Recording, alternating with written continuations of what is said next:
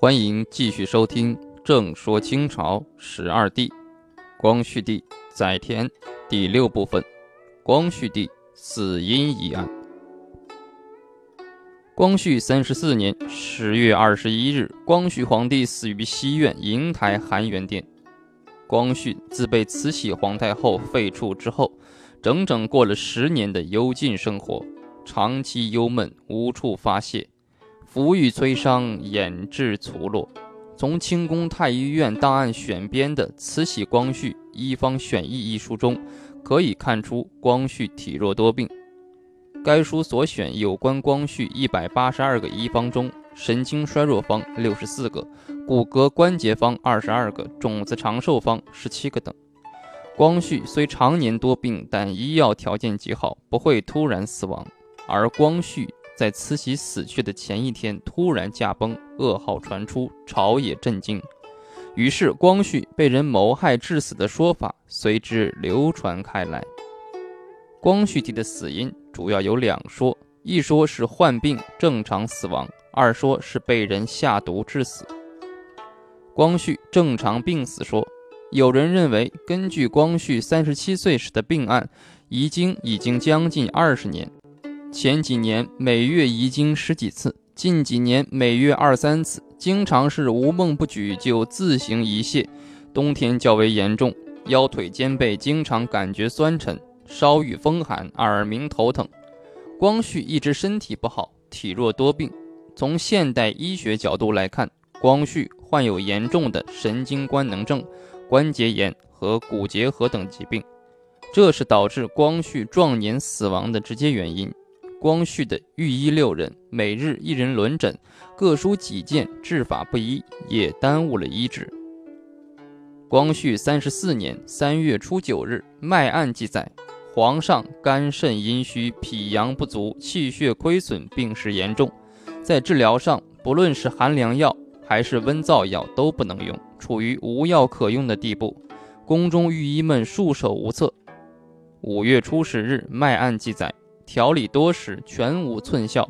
七月十六日，江苏名医杜中俊看过光绪的病症，说：“我此次进京，以为能治好皇上的病，博得威名。今天看来，徒劳无益，不求有功，只求无错。”九月的脉案记载，病状更加复杂多变，腑脏功能已经失调。十月十七日，三名御医会诊，脉案记载，光绪的病情已经出现肺炎症。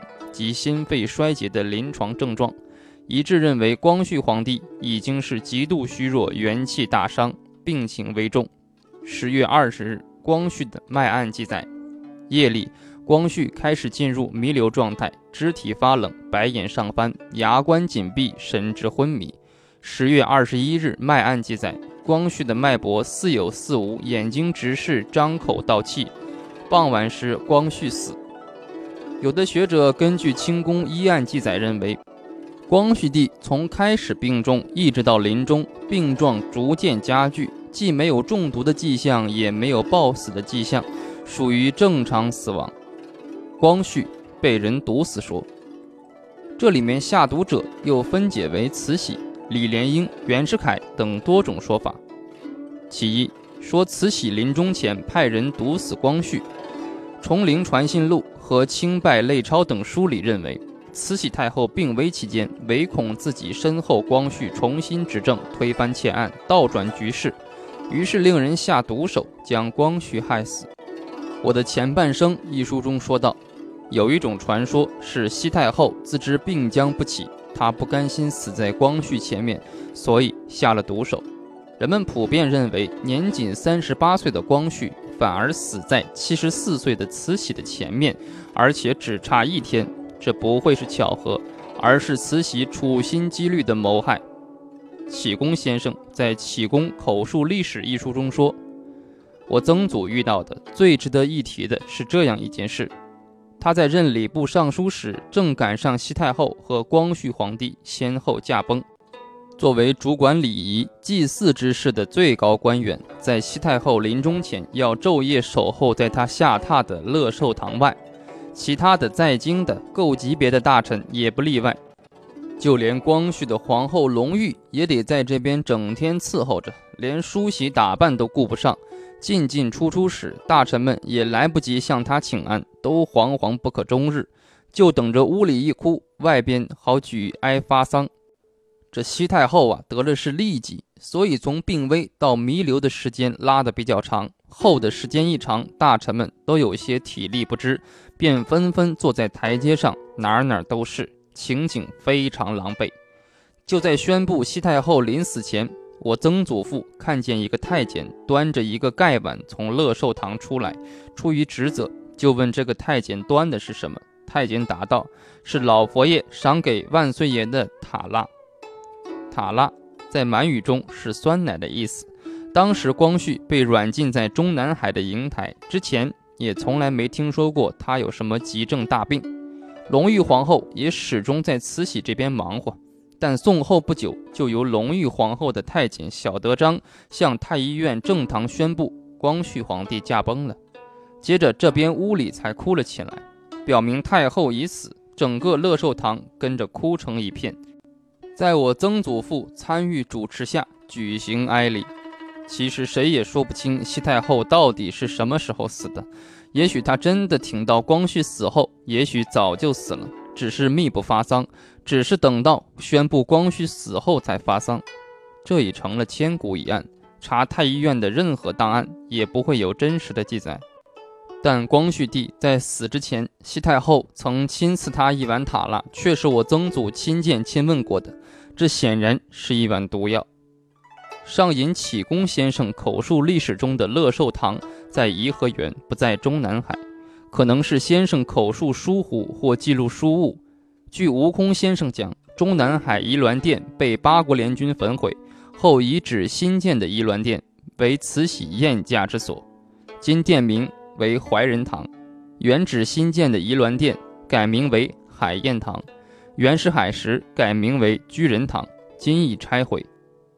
其二说李莲英毒死光绪，英国人普兰德·白克浩斯的《慈禧外传》和德龄的《瀛台泣血记》等书，认为清宫大太监李莲英等人平日里仗着主子慈禧的权势，经常重伤和愚弄光绪。他们怕慈禧死后，光绪重新掌权对自己不利，就先下毒手，在慈禧将死之前，先把光绪毒死。其三，说袁世凯毒死光绪。溥仪在我的前半生一书中谈到，袁世凯在戊戌变法时辜负了光绪帝的信任，在关键时刻出卖了皇上。又说袁世凯担心，一旦慈禧太后死去，光绪绝不会轻饶他。所以借着禁药的机会，暗中下了毒，将光绪毒死。其次说不知姓名之人毒死光绪。曾做过清宫御医的屈桂亭在《民国间》杂志《易经》上著文说，在光绪临死的前三天，他最后一次进宫为皇上看病，发现皇上本已逐渐好转的病情突然恶化，在床上乱滚，大叫肚子疼。没过几天，光绪便死了。这位御医认为，虽不能断定是谁害死了光绪，但肯定光绪是被人暗中害死的。清代官方文献和宫廷档案表明，光绪是病死的，但是从光绪死的那天开始，人们就怀疑他不是正常死亡。人们总觉得他死在慈禧前面，而且只比慈禧早死了一天。这件事太奇怪了。是慈禧手下的人最后几天在药里下了什么东西吗？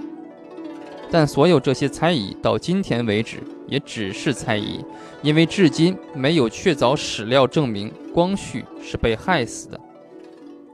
下面排比正史及一些其他文献资料，可以看出光绪病情变化。光绪三十四年十月初一日，光绪诣颐銮殿，向慈禧太后问安。清德宗实录记载，自癸酉至戊辰，皆如之，就是从初一日至十六日，每天都是如此。初二日，奉皇太后御勤政殿，日本使臣一级院延吉觐见，又到仪鸾殿向皇太后问安。初三日至初五日，都是到仪鸾殿向皇太后问安。初六日，上御紫光阁赐达赖喇嘛宴，又到仪鸾殿向皇太后问安。初七日和初八日都是到仪鸾殿向皇太后问安。初九日奉慈禧皇太后幸宜年殿，是晚膳，至癸亥皆如之。初十日慈禧皇太后生日，光绪率百官至仪鸾殿行庆贺礼，幸宜年殿，是太后晚膳。十一日至十六日都是到仪鸾殿问太后安，幸宜年殿，是皇太后晚膳。十七日至十九日，御医屈桂婷说，他在光绪临死前三天给光绪帝看病，病情突然恶化，在御榻上乱滚，大叫肚子疼。二十日，《清德宗实录》记载，上不愈，光绪帝病，一指醇亲王载沣之子溥仪着在宫内教养，并在上书房读书，又一指醇亲王载沣授为摄政王。二十一日，上级增剧，光绪帝病重，上级大见，病危，有刻光绪帝崩于西苑瀛台之含元殿。二十二日，慈禧皇太后叶赫那拉氏集大见，未刻崩于仪銮殿。看了以上资料，光绪的死因的确是一个历史之谜。由光绪之死，人们联想到三个女人和一个男人共四条人命同慈禧的关系。这就是慈安皇太后钮钴禄氏、同治皇后阿鲁特氏、光绪珍妃塔塔拉氏和光绪皇帝。这些历史疑案和难题供大家思考，望学者研究。光绪无子，皇嗣只能在宗室中选择。慈禧太后懿旨，摄政王载沣之子溥仪着入承大统为四皇帝，这就是宣统皇帝。